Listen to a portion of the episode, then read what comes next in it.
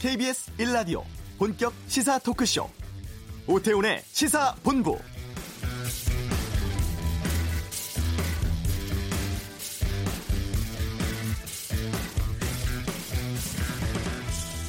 청와대 경제 정책을 총괄하는 자리라고 하면 정책실장과 경제수석을 꼽곤 합니다. 조금 전 이 두 자리를 동시에 교체하는 인사를 청와대가 단행을 했습니다. 김수현 정책실장 후임에 김상조 공정거래위원장을 윤종원 경제수석 후임에 이호승 기획재정부 1차관을 임명을 했죠. 경제 부진에 따른 문책성 인사다. 공직 분위기를 쇄신하기 위한 것이다. 경제부처 전면 개각을 위한 사전 포석이다. 이런 관측들 제기되고 있는데요. 방금 뉴스에서 자세히 다루도록 하겠습니다. 오태훈의 시사본부 중국 정상이 북한을 방문한 것이 14년 만입니다. 어제 이어 오늘 오전에도 정상회담 진행했다고 하는데 잠시 후 이슈에서 중국 현지 전문가 연결해 이번 북중 정상회담에 대해 살펴보는 시간 갖겠습니다. 정치 상황이든 비평과 전망은 정두원의 시사점에서 살펴보고 2부 언론 비평 코너죠. 와치독은 삼성 지키기에 앞장서는 언론들의 보도 행태에 대한 다양한 의견 듣겠습니다. 오늘 시사본부 초대석 7년의 밤 종의 기원으로 널리 알려진 소설가죠. 정유정 작가와 함께하겠습니다. KBS 라디오 오태훈의 시사본부 지금 시작합니다.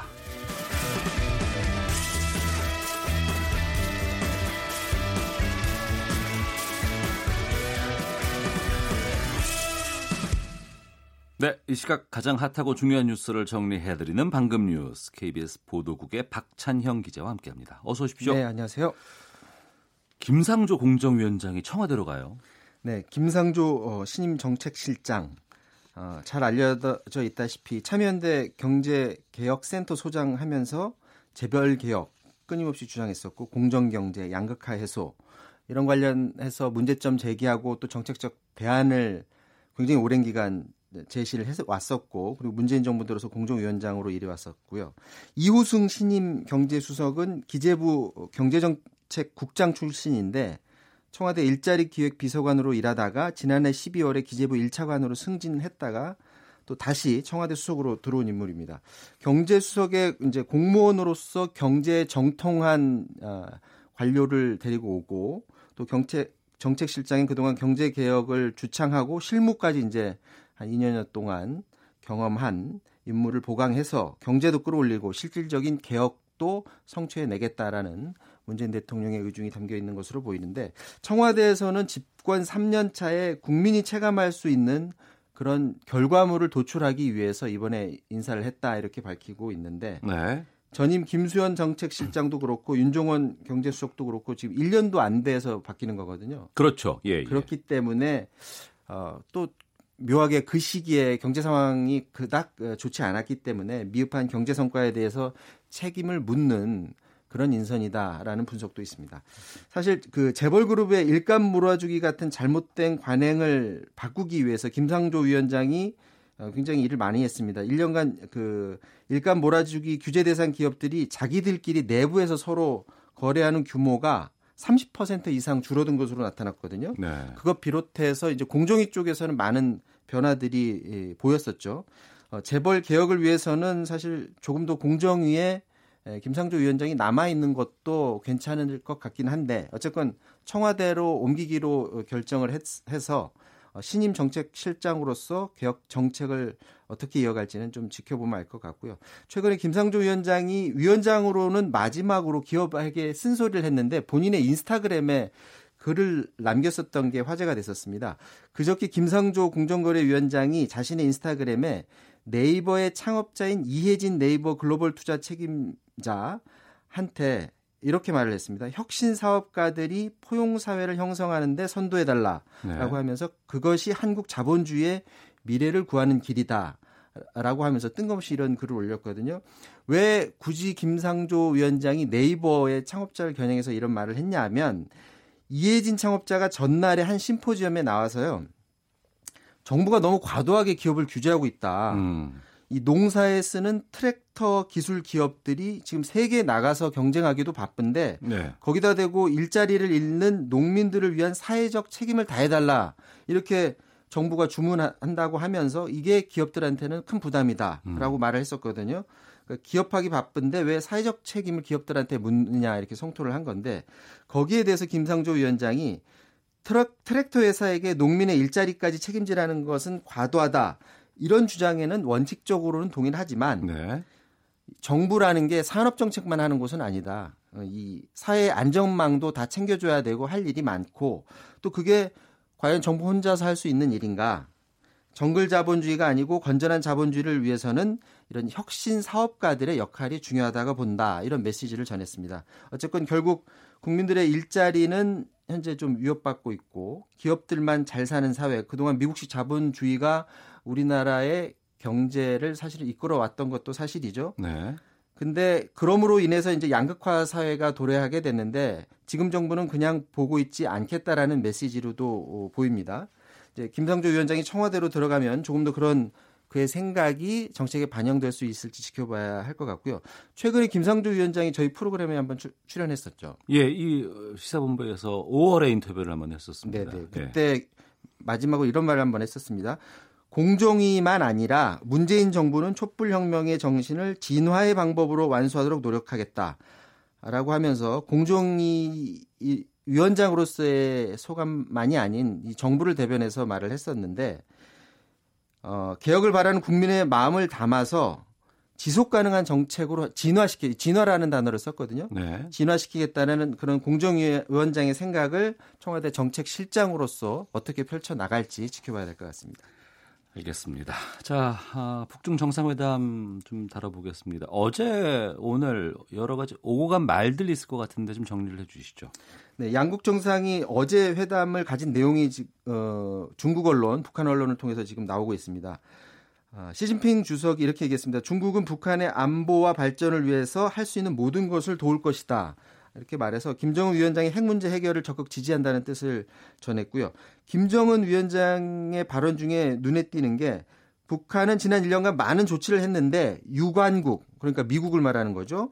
이 미국의 적극적인 호응을 얻어내지는 못했다. 하지만 북한은 인내심을 유지할 것이다. 이런 말을 했습니다. 그러니까 인내심을 가지고 올해 말까지를 그 기한으로 정했는데 올해 말까지 계속 대화를 해 나가겠다라는 뜻으로 풀이가 되고요. 시진핑 주석은 오늘 오전에 김정은 위원장과 한 차례 더 지금 정상회담을 갖고 있고 오후에 베이징으로 귀국합니다. 네.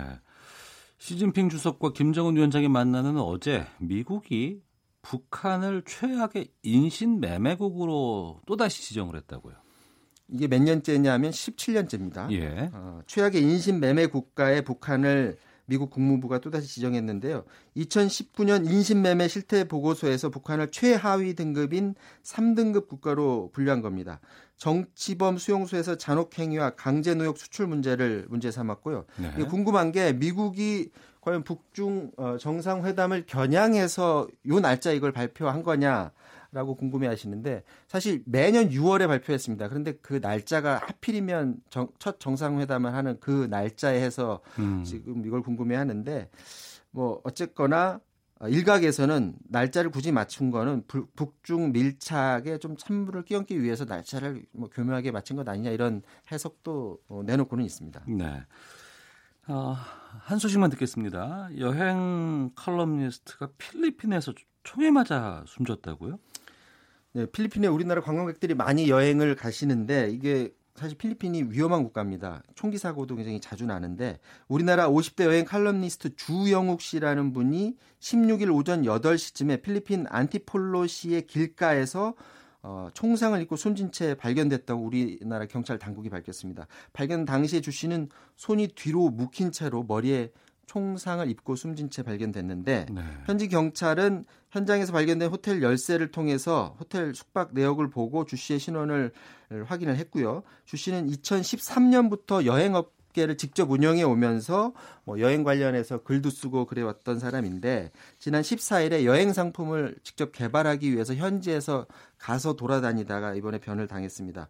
우리 경찰이 현장에 급파돼서 어, 용의자를 지금 추적하고 있다고는 하는데요. 필리핀이 우리나라 관광객들이 많이 가기는 하지만 네. 뭐 이런 총기 관련한 피살 사건도 자주 보도가 되고 있고 또 마취학을 통해서 그 강도 사건도 일어난다고 하니까 특히 개별 여행 가시는 분들은 각별히 주의를 하셔야 될 것 같습니다. 네, 방금 뉴스 박찬영 기자와 함께했습니다. 고맙습니다. 이어서 이 시각 교통 상황 보겠습니다. 교통정보센터의 김은아 리포터입니다. 네, 이 시각 교통정보입니다. 주 후반이라 평소 같은 시간대에 비하면 교통량이 약간 많습니다. 사고와 작업 때문에 밀리는 곳도 있는데요. 경부고속도로 서울 방향 서초에서 반포나들목 사이 4차로에서 추돌 사고가 나 달래내 고개부터 반포까지 정체가 더 심해졌습니다. 이전에 충청권 옥천나들목 부근 2km 정체는 작업 때문이고요. 더 올라가서 기흥에서 수원 사이로 막히고 있습니다. 서울외곽 순환고속도로 판교에서 일산 방향 판교 분기점 부근 4차로와 갓길에서는 작업을 하면서 청기요금소 일대 1km 구간에서 속도 못 냅니다. 더 가서는 시흥에서 송내 사이와 김포에서 자유로까지 막힙니다. 구리에서 판교 쪽으로는 남양주에서 상일까지 7km 구간에서 밀리고요. 성남요금소 화물 하이패스 차로에서는 화물차 단독 사고가 나 처리하고 있으니까요. 주의해서 이동하셔야겠습니다. 논산 천안고속도로 논산 쪽 남공주 나들목 1차로에서는 화물차 고장 처리하고 있어서 차로 변경에 주의를 하셔야겠고요. 탄천 휴게소에서 탄천 나들목 사이 3km 정체는 작업 때문입니다. KBS 교통정보센터였습니다.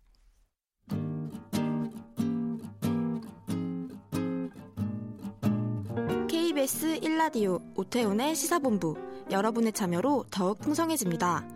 방송에 참여하고 싶으신 분은 문자 9730번으로 의견 보내주세요. 짧은 문자는 50원, 긴 문자는 100원의 정보 이용료가 붙습니다. 애플리케이션 콩과 마이케이는 무료고요. 시사본부는 팟캐스트와 콩, KBS 홈페이지를 통해 언제나 다시 들으실 수 있습니다. 많은 참여 부탁드려요. 네, 이번 북중 간 정상회담은 비핵화 협상에 큰 영향을 줄 것이라는 전망이 우세합니다. 이번 회담의 의미 또 우리나라와 중국 또 미국 관계에 대한 예측까지 좀 짚어보도록 하겠습니다. 중국 외교학원의 이태환 방문 교수를 연결하겠습니다. 안녕하십니까? 안녕하세요. 예. 지금 중국 현지에 계시는 것으로 알고 있는데요. 네네, 그렇습니다. 이번 북중 정상회담에 대해서 현지 언론들 어떻게 보도를 하고 어떻게 평가하고 있는지부터 좀 여쭙겠습니다.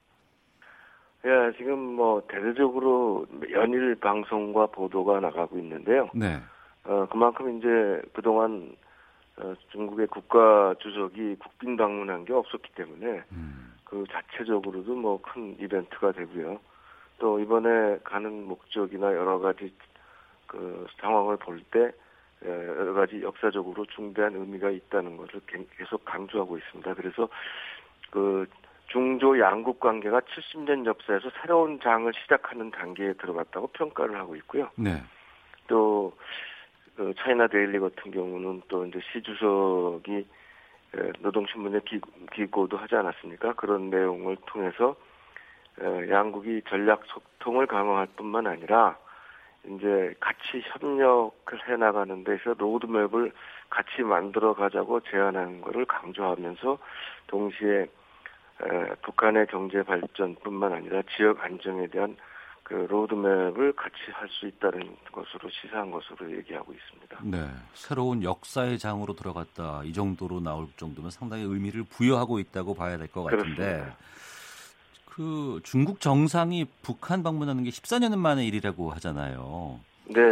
그리고 지금 현재 이 평양에서 벌어지는 모든 일들은 지금 중국 언론들을 통해서만 지금 보도가 되고 있는데 네네. 이 교수께서 보시기에 이번 북중 정상회담의 의미를 어떻게 평가를 하십니까? 그러니까 이것이 지금 지난번까지 벌써 네 차례의 북중 정상회담이 있지 않았습니까? 예.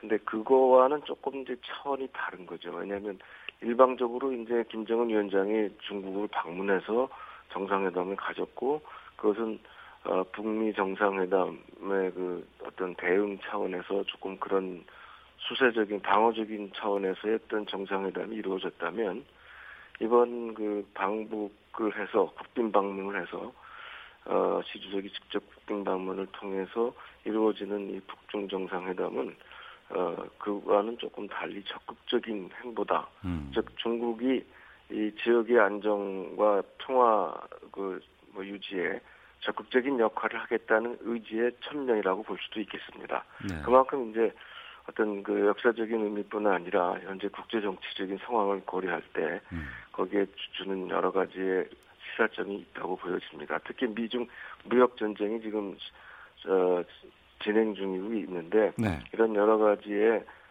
국제 정치적인 상황에서 어, 이번 그 방북 그 정상회담을 갖게 되는 것은 어, 상당히 국제 정치적인 의미가 또 있다고 볼 수가 있습니다. 네. 김정은 위원장이 직접 공항에 나가서 이제 시 주석을 맞이했고 또 금수산 네. 태양궁전 여기는 그 다른 나라의 정상에게는 처음으로 공개했다고 보도도 나오고 있더라고요. 네, 그렇죠. 이번 회담에서 가장 인상적이었던 장면 같은 거 꼽으시라고 하면 어떤 걸 말씀하실까요?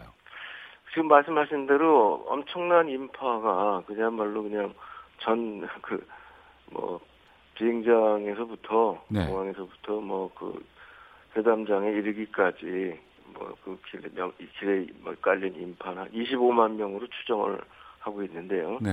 뿐만 아니라 그 뭐 나와서 이제 모든 그 환영 인사를 하는 사람들의 면면이 전 지도부가 총출동하다시피 했죠. 북한도. 음, 네. 네, 그만큼 열렬한 환영식도 있었다고 보여지, 그것도 인상적이었다 이렇게 볼 수도 있지만 더 중요한 것은 역시 그 회담장의 분위기가 어, 어 그것도 이제 초, 어, 내용을 바, 공개한 건 아니지만 처음에 이제 같이 앉아서 인사하는 장면은 TV로도 방영이 됐는데요. 네. 에, 거기에 앉아 있는 숫자가 조금 이제 특이한 게 중국 측은 시, 시진핑 주석을 포함한 8명, 그러니까 나머지 7명이 같이 배석을 했고요. 예. 어, 북한 측은 어, 김정은 위원장 외에 5명입니다. 그러니까 총 6명이죠. 어. 물론 통역을 빼고. 그래서 그 부분이 뭔가 그러면은 어, 중국 측에서 두 명이 이제 간 사람들이 어, 국가 발전 개혁 위원회 발개위라고 합니다만 거기 주임인 허리펑 그 장관이죠. 예. 거기가 경제 담당이고 거기다 상무부 부장 종산 상무부 부장도 들어가 있고요. 네. 그래서 경제 파트가 이렇게 들어가 있는 것도 음. 특색인데다가 더 인상적인 거는 мя화라는 중앙군사위 위원이자 중앙군위의 정치공작부 부장이 같이 동석을 했습니다. 네. 뭐 북한 측도 그런 어, 김수길 군 총정치국장이 나오긴 했지만 음. 따라서 양국의 또 군사 지도자들까지 포함해서 경제와 군사 종합적인 뭐 선물 세트라고 할 수는 없지만 그런 면에서 같이 논의한다는 어떤 의미를 담고 있다고 보여집니다. 네. 그 경제 파트 인사가 참여한다는 것이 이제 북한에 혹시 중국이 경제적인 지원을 할 것이다 이런 전망도 나오고 있는데 여기에 대해서는 어떻게 보세요? 네, 그것도 어, 지금 많이 사전에 얘기가 논의가 있었던 걸로 알고 있는데, 네. 어, 물론 지금 유엔 제재를 뭐 위반하거나 그걸 넘어서는 지원을 하기는 어려운 상황이고요. 예. 그러나 그 범위 내에서 어, 중국이 앞으로 어떻게 바, 같이 경제적인 협력을 해 나갈 것인가에 대한 논의는 가능하다고 봅니다. 그래서 그와 관련돼서 뭐 에너지 문제도 물론 당연히 들어가 있을 거고요. 어. 또뭐 기본적인 어떤 그뿐만 아니라 앞으로 여러 가지 광, 특히 관광 분야에 있어서도 지금 협력이 강화될 수 있는 부분이 있고 따라서 어, 앞으로 향후에 어, 북한이 하기에 따라서 중국이 할 수 있는 여러 가지 지원 방안을 논의한 거, 할 것으로 알고 있습니다. 네. 앞으로도. 두 정상 간의 발언 일부가 이제 언론을 통해서 공개가 되지 않았습니까? 네. 어떤 발언들이 나왔고 또 핵심적인 것들은 어떤 걸 말씀하실까요? 한 세 가지 정도를 볼 수도 있는데 예. 뭐 일단 제일 중요한 게 역시 우리 관심사가 비핵화의 문제 아니겠습니까? 예. 그 비핵화에 대해서도 아주 아주 간결 명료하지만 또 반복적으로 강조한 것이 대화 기조를 유지하면서 정치적 해결을 시진핑 주석이 강조했고요. 네. 또 여기에 대해서 김정은 위원장도 그 부분을 뭐 충분히 이해하고 또 거기에 같이 해나가겠다. 뭐 인내심이라는 표현을 쓰긴 했지만 앞으로 대화 기조를 유지할 것을 그도 내비친 것이죠. 음. 또 정치적 해결에 대해서도 같이 동의한다는 식으로. 또 하나는 이제 그 특히 중국이 얘기한 부분인데 에, 북한의 어떤 합리적인 안보와 발전 관심사를 해결하는데 중국은 도움을 주겠다. 예. 도움 주기를 원한다. 이걸 밝혔어요. 어. 그리고 이런 관련 당사국들과의 협력을 강화해서 한반도 비핵화뿐만 아니라 지역의 장기적인 안정 실현을 위해서 적극적이고 건설적인 역할을 하기를 원한다. 이것은 무슨 얘기냐면 아, 북중 양국 간의 관계에 있어서 앞으로 안보뿐 아니라 경제 문제 모든 전반에 걸쳐서 협력을 강화해 나가고 같이 움직일 수 있는 또 같이 공동의 로드맵을 만들자는 제안을 한 겁니다. 네. 그뿐만 아니라 이제 이 지역의 장기 안정 실현을 위해서 건설적인 역할을 하겠다는 것은 표현은 뭐 그렇지만 앞으로 이 한반도 평화 체제를 비롯해서 동북아 평화 안정에 어, 공헌할 수 있는 적극적인 역할 수행 또 이런 어떻게 보면은 비핵화 과정에서 이제 앞으로 사자 회담 체제가 구도가 형성될 가능성도 충분히 있다고 보여지겠습니다. 네. 북중 정상회담에 대해서 중국 외교학원 이태환 교수와 함께 말씀 나누고 있는데요. 그동안 북미 관계가 유지되고 있을 때는 미국에서 중국이 개입하는 것에 대해서 상당히 좀 거부감을 표해왔습니다. 그런데 이번에는 북한이라든가 중국 모두 이번 협상을 이 대미 관계에 좀 활용하지 않을까 이렇게 전망이 되곤 하는데 현 상황에 대한 미국 반응은 어떻게 보세요? 예, 미국 쪽에서도 시진핑 주석이나 저 트럼프 대통령하고도 사전 저 사전에 통화도 했던 걸로 알고 있는데요. 네. 어, 미국 쪽에서도 지금까지는 거기에 대해서 뭐 부정적이라기보다 앞으로 좀 또 만났을 때 얘기할 수 들을 수 있는 부분도 있고 그러니까 기대도 기대 반 있고 또 앞으로 어떻게든지 어, 이 대화 기조를 이끌어가는데 중국이 역할을 한다 그러면 그것은 그 좀 더 긍정적으로 볼 수도 있지 않을까 네. 이런 반응이라고 보여집니다. 음. 다만 어, 이번 G20 정상회담에서 어, 미중 양 정상이 만났을 때 그 미중 간의 무역 전쟁을 갖다가 해소하는데 북한 카드를 활용한다. 네. 이런 시각은 중국 측에서는 뭐 전혀 그렇지 않다는 걸 여러 가지 칼럼을 통해서 많이 어, 주장을 하고 있습니다. 따라서 아. 어, 이 부분에 대해서는 중국 측의 어떤 공식적인 입장이라고 그럴 수는 없지만 지금 현재 밝혀진 거로는 네. 그럼에도 불구하고 어, 이 북중 간의 관계와 미중 무역 전쟁은 별도의 별개의 이슈라는 것을 이제 그 입장을 갖고 있다고 보여집니다. 아, 미중 무역 분쟁과 북중 정상회담은 별개의 이슈다. 이렇게 중국 쪽에서는 계속 지금 얘기가 나오고 있군요. 예, 예, 예. 그런 입장을 갖고 있는 걸로 지금 보여집니다. 왜냐하면 여러 가지 그, 뭐 주장들도 있고 어. 의견들 제시들도 많이 하고 있고요. 예. 다만 이제 결과적으로 좋은 분위기를 막 만들어 가는데 도움이 될 수도 있다는 거는 뭐 인정할 수도 있겠죠. 음. 그 G20에서 미 트럼프 대통령과 시진핑 주석 간의 회담 가질 계획 발표가 되지 않았습니까? 두 정상이 또 전화 통화를 했었는데 여기에 대해서는 네. 중국에서는 어떻게 지금 얘기가 나오고 있어요? 중국 측에서는 사실상 어 지금 뭐 계속 방송 보도나 이런 것만 보면 네. 미국이 내, 내상을 입고 있기 때문에 이제 계속 버티지 못하지 않을까 하는 그런 기대 반이면서 좀 더 앞으로 빨리 결말을 지어 나가기를 바라는 것 같습니다. 어. 왜냐하면 미국 측의 인사들을 인터뷰를 통해서도 여러 가지 얘기를 하는 것은 이제 미국도 굉장히 경제적으로 어렵다 네. 이런 식으로 전쟁이 계속되면은 힘들 힘든 부분이 많고 심지어 트럼프의 지지 기반에 속하는 그 중산층들이 여러 가지 타격을 많이 받고 있다든가 뭐 여러 가지 그런 얘기를 합니다. 네. 그러니까 그런 입장을 간접적으로 표현한 걸 수도 있지만 어 빨리 결말을 지어지는 것을 사실상 원하는데 뭐 일방적으로 이제 끌려가는 인상을 주지 않으려는 그런 입장을 분명히 견지하고 있죠. 네. 이 북한 비핵화 협상과 관련해서 중국이 이제 기존과는 좀 다른 역할을 하게 될 것으로 보입니다. 문제는 우리 네. 정부의 역할이 아닐까 싶은데 우리 정부가 어떻게 대응해야 한다고 보시는지요? 어, 한국은 뭐 여태까지 중재자나 촉진자 역할을 했다고 이제 우리 스스로 또 그렇게 얘기를 해왔고 그렇지만 이번 같은 경우에 중국이 적극적인 역할을 하겠다 그러면 앞으로 이 3자의 구도가 아닌 4자 구도로 갈 가능성이 많지 않습니까? 네. 중국이 또 적극적인 역할을 하는 데 대해서 북한은 또 나름대로 자기네 어떤 그, 어, 배경이 된다고 보고 보호 장치도라고 생각할 수도 있기 때문에 네. 어, 한국은 북한과의 관계를 뭐 상당히 좀 긍정적으로 만들어가는데 좋은 역할을 할 수도 있다고 보여지고요. 음. 다만 어, 이제까지 하던 거 플러스 네. 어, 조금 더 우리가 중심이 돼서 어, 하려면은 중국과 미국과 연결하는 그 고리 역할도 해야 될 것이고 네. 북한뿐만 아니라 음. 그 그런 역할에 대해서 즉 중국과 전략적 소통이 굉장히 좀 중요한 시기라고 보여집니다. 예, 알겠습니다. 시진핑 주석의 북한 방문 또 여러 의미에 대해서 살펴봤습니다. 중국 외교학원의 이태환 교수와 함께했습니다. 오늘 말씀 고맙습니다. 예, 감사합니다. 헤드라인 뉴스입니다.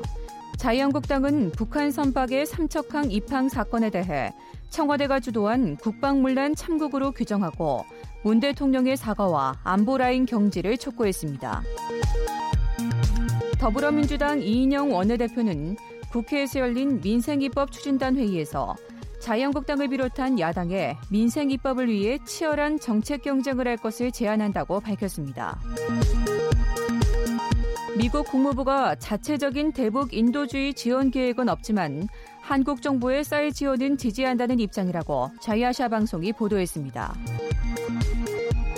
문정인 대통령 통일 외교안보 특보는 미국 버클리 캘리포니아대에서 북핵 협상과 관련해 한국 사회 내부의 통합과 합의가 중요하다고 밝혔습니다. 서울시가 붉은 수돗물 민원이 들어온 영등포구 물레동 일대에 수돗물 식수 사용 중단 권고를 확대해 물레동 4에서 6가 일대 아파트 1,300여 대 세대에 사용 중단 권고를 내렸습니다. 지금까지 헤드라인 뉴스 정원나였습니다.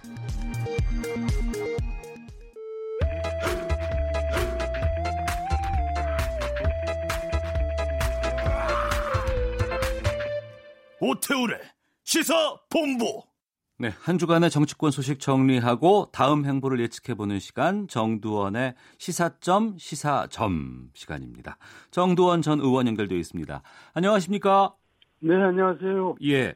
시진핑 주 국가 주석이 평양 도착했고 1박 2일간의 국빈 방문 일정 지금 진행하고 있습니다. 이번 네. 시점이 좀 절묘하다는 얘기가 참 많이 나오고 있는데 이번 평양 방문 시점에 대해서는 어떻게 생각하시는지요? 글쎄요, 그 일단 앞에서도 뭐 얘기 나눈 것 같은데 네. 미중 무역 분쟁 와중에서 음. 북한이 아니 중국이 제재대를 하나 더 북한 대우를 하나 더 만들어 가지고 미국에 대응하려고 하는 것 같은데요. 예. 이제 그 우리로서는 그렇게 밝은 뉴스가 올 것 같지는 않은데요. 아 밝은 뉴스가 북한에 대한 지원이 예. 강화될 거 아니에요. 예. 경제적으로나 저 정치적으로나. 음. 그 부분 때문인가요? 이 네. 어제 정세현 전 통일부 장관이 현 김현철 통일부 장관에게 축사나 하고 다닐 때가 아니다 이런 쓴소리를 남겼습니다. 이런 지적은 어떻게 네. 보실까요? 글쎄, 그럼 그, 그렇다고 또 우리가 뚜렷이 지금 할 수 있는 일은 없다고 생각합니다. 예. 그러니까 이제 공은 다 북한에 넘어가 있는 셈이고요. 어. 그러니까 경협 카드 위에는 우리가 쓸 카드가 없는데 경협은 예. 지금 이제 묶여 있잖아요. 네. 대북 제재. 음. 그 사실 우리는 역할이 지금 없는 거는 마찬가지죠. 아, 적극적인 역할을 할 수 있는 상황은 현재로서는 아닌 것 같다. 예, 북한에서 응하지 않는데 무슨 역할을 합니까? 아, 알겠습니다. 자, 정치권 주요 소식들 좀 살펴보겠습니다. 자유한국당을 제외한 여야 4당의 합의로 어제 국회가 열리긴 했습니다. 반쪽짜리 국회라고는 합니다. 한국당 없이 국회가 운영될 수 있을까요? 지금 안 되고 있잖아요. 예. 일단 제일 중요한 게 예결인데 예결위 위원장이 한국당 위원장인데 일단 예결위 자체가 열릴 수가 없으니까요. 음. 추경 처리도 못하고 어쨌든 아직은 좀 돌아갈 수가 없죠. 네. 그 경제 토론회에 대해서 이제 문희상 국회의장이 경제 원탁 회의로 진행을 해보자라고 지금 제안을 던져놓은 상황입니다. 네. 나경원 원내대표가 이와 관련해서 경제부총리나 청와대 정책실장이 나오면 형식은 뭐 어떻든 좋다 이렇게 했다고 하는데 여기에 대해서 나경원 원내대표가 국회로 돌아올 명분 찾는 것 아니냐 이런 의견이 있거든요. 글쎄 저는 그렇게 보이네요. 예. 그쪽이 막혀 있으니까 음. 조금 이제 완화시키려고 형식은 중요하지 않다라고 이제 뭐 문을 조금 연 셈이죠. 네. 저는 제가 생각할 때는 정부에서 그걸 부정적으로 나올 이유가 없다고 생각합니다. 음. 왜냐하면 정부에서는 경제가 또 좋다고 얘기도 하잖아요. 네네. 어, 저 기초가 튼튼하다고 얘기도 하고. 음. 그러니까 이번 기회에 정부의 정책 경제에 대해서 하고 싶은 얘기를 또 정부 정부에서는 얼마든지 대국민 홍보 차원에서 할 수도 있는 거죠. 네. 부정적으로 나오는지 저는 잘 이해를 못하겠어요. 예. 민주당 쪽에서는 선 국회 정상화 후 원탁 회의라는 입장을 지금 내세우고 있습니다.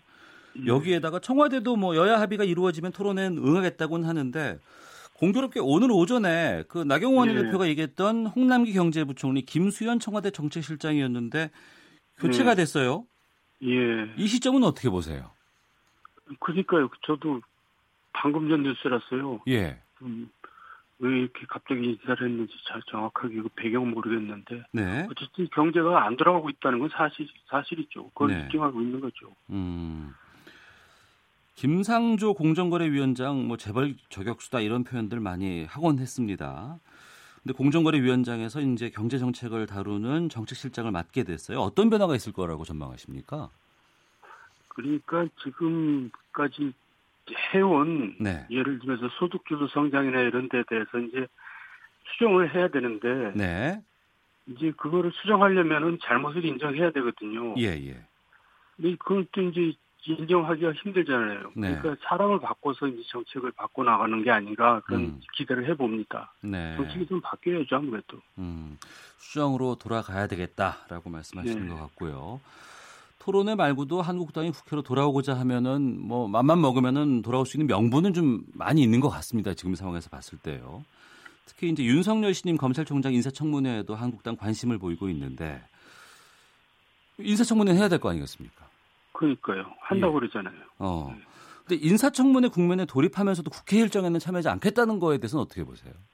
그건 막 얘기가 안 되는 거죠. 얘기 안 된다. 어느 건 관계, 어느 건안 되고. 그거는 이제 저 자영당이 굉장히 민심에 역, 역풍이 불죠 그렇게 되면은 네. 도대체 뭐 하고 다니 뭐 하는 거냐 이렇게 되는 거죠. 예. 이해찬 민주당 당대표는 24일까지라고 얘기를 했고 또 나경원 원내대표 같은 경우에는 24일에 국회 본회의를 열겠다고 해버리면 우리는 못 돌아간다라고 또 지금 장막을 치고 있는 상황이거든요.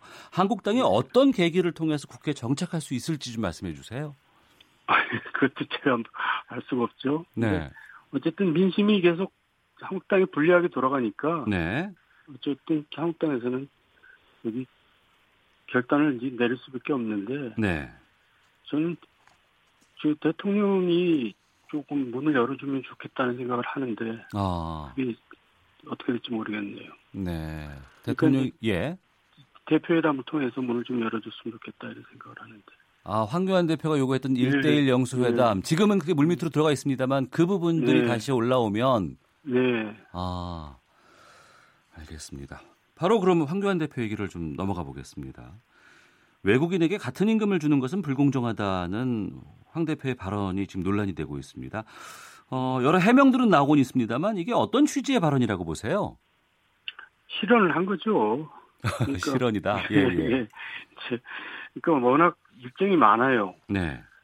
그러니까 이제 일정이 많은 게 중요한 아니라 실속이 있어야 되는데 네. 준비를 탄탄히 해가지고 일정을 소화해야 되는데 음. 준비도 없이 일정을 소화하다 보니까 이제 실현이 나오는 거죠. 네. 그 거기에 대해서는 해명이 또 명확하지가 않아요. 아. 저는 뭐가 잘못됐으면은 잘못된 것을 인정하고 거기에 대해서 이제 정확하게 해명을 해야 되는데 그렇지 않고 자꾸 얼버무리다 보면 그게 더 일이 꼬이게 되죠. 저는 이 부분에 대해서 잘못됐다고 생각합니다. 네.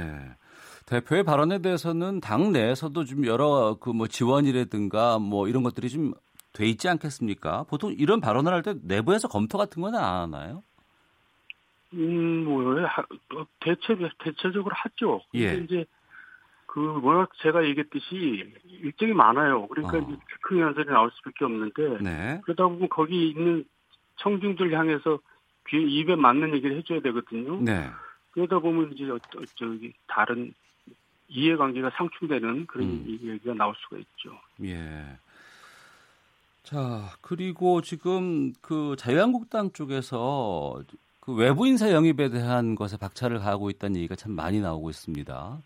그그 프로야구 미 프로야구에서 많은 활약을 했던 음. 박찬호 선수도 영입한다고 하는 그런 얘기까지 나오고 있는데 이런 그 외부 영입에 대한 절차들 어떻게 보세요?